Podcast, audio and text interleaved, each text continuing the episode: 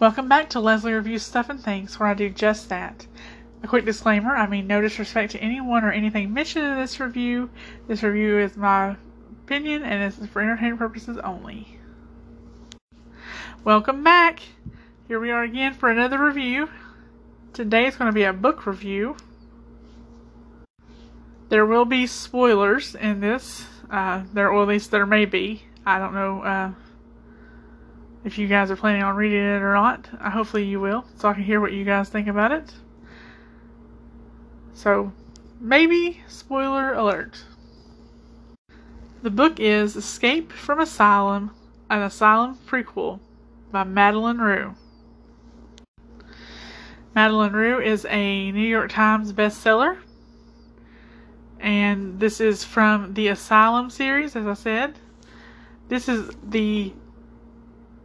I want to say it's the fifth book, because even though it is the fifth book in the series, it really should be the first book that you read.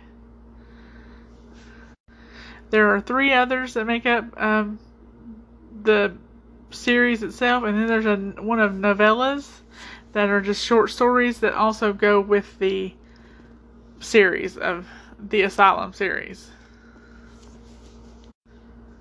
So far, and I think she is done with this series, but right now there are, like I said, five books.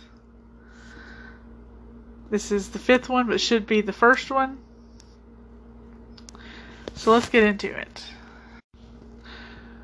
I'll give you a quick synopsis of the book. The nightmare is just beginning.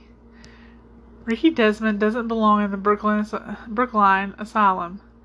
His parents sent him here because they think that he is a deviant, and that he can be cured, but Ricky knows there's no cure for what he has. Soon after he arrives, Ricky learns that being locked up against his will is only the beginning of his problems. Rumor has it that the Brookline warden authorizes treatments that aren't entirely, humane. That he's a butcher and a monster. And if the screams Ricky hears coming from the basement are any indication, the rumors are an understatement. Now, with the help of a nurse who feels just as trapped in Brookline as he does, Ricky must escape before the asylum claims his sanity or his life. This book is very interesting, especially when it starts out.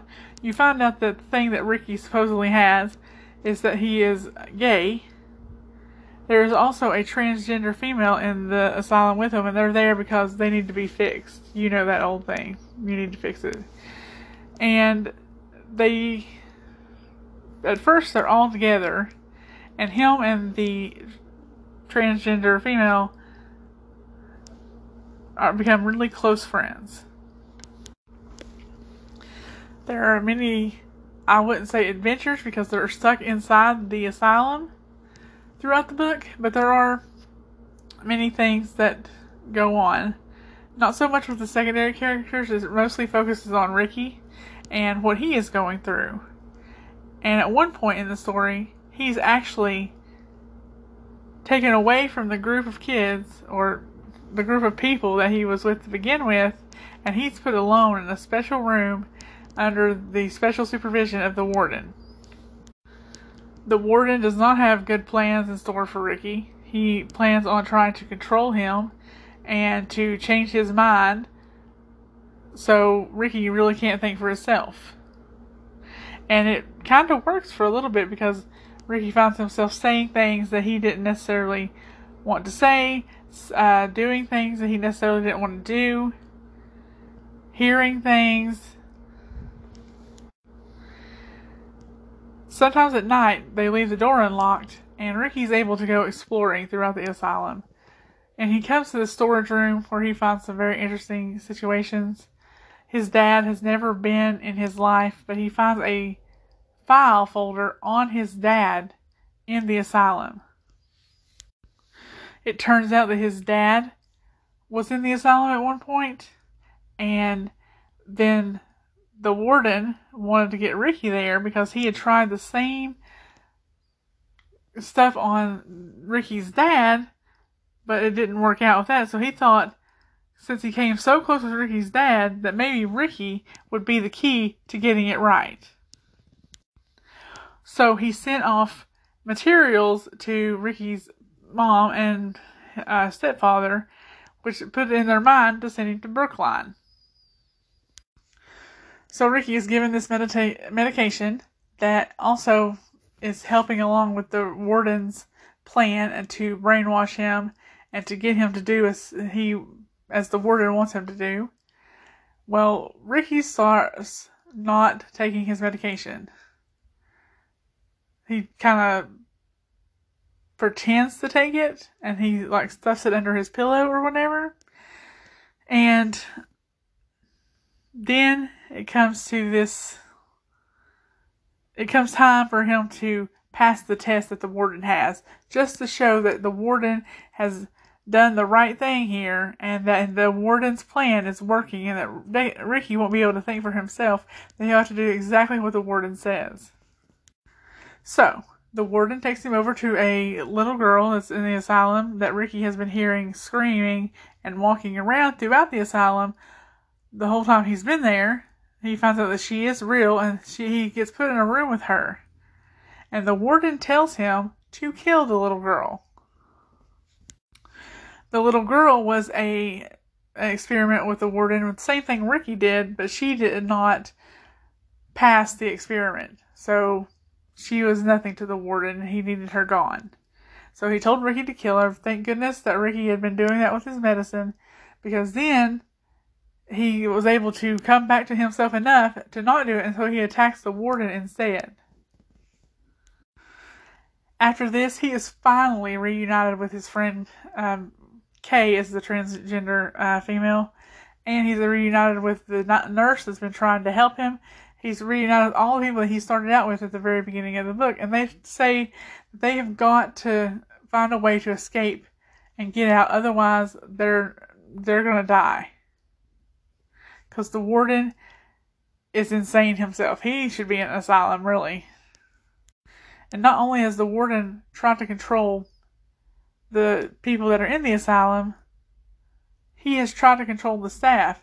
And it seems to be going all right, because most of them just fall in line with whatever the warden has to say. Okay, they all come up with a plan to escape the asylum. It goes horribly wrong. And this right here is where the book just flops for me. When we come to the end, it's no real ending at all. They don't escape the asylum. Ricky's parents, or Ricky's mom, just comes to get him, and that's how he gets out of the asylum. And he goes on, and he lives his life, and he moves to New York. And then Kay gets out, and then she comes to New York with him. But that's no ending. The book is called Escape from Asylum. They do not escape the asylum. The escape goes completely and totally wrong. And then in an anticlimactic way, they just let the whole story plot down by letting his mother come and get him. It kind of makes the reader feel, what in the world have I been so invested in this book for? Why have I wanted to read this and finish the story to see if they actually get out? Not that they just get out because, you know, their parents come and get them, or get out because they're, you know, quote unquote cured. Madeleine Roux drops the ball with this ending. I do not understand why this is the ending that she needed to go with. It was seriously a letdown. So much of a letdown. Because you have the name of the book, and you have, you know, all the plans that they're trying to make, and you're really rooting for them to win against the warden and to get out, and then nothing. There's nothing. The warden doesn't pay for anything he's done. The warden doesn't get in trouble. They're not able to hurt the warden or anything like that. His mom just comes and gets him. I was so angry at this ending, because I was so looking forward to seeing how they escape the asylum. That being said, was it a good book? Yes. One good thing about the book is that the chapters are pretty short, so it's an easy read. Also, throughout the book, there are pictures of asylums, like real pictures, that they have scattered throughout the book. Almost every, I would say like every new chapter maybe has one. So those are some very interesting photos and stuff in there. Would I recommend the book? I would recommend the book with a asterisk saying, hey, it's not going to end the way you want it to end. Am I going to finish the series? Yes. Since I waited until the series was out, I have the pleasure of reading this book first, even though it was written last. So I've got this, and then I'll start with the actual other Asylum series. And I'm trying to get my hands on the Asylum novellas, so I can tell you guys about that whenever I get to those and read them. I would recommend the book. I would just recommend, like I said, with a asterisk saying, not going to end how you'd like it to end. Nobody's going to pay for anything. Nobody's going to get what they want. It's just going to be a huge letdown. But the book is pretty interesting, and you do want to know what happens next. And you want to know what the warden is doing to Ricky. And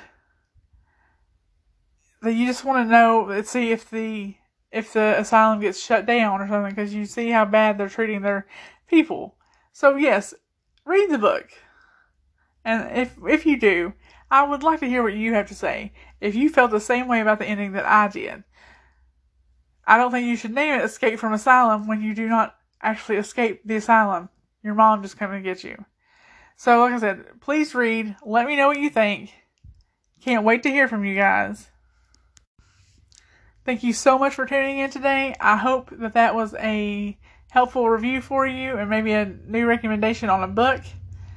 I hope you guys enjoyed it.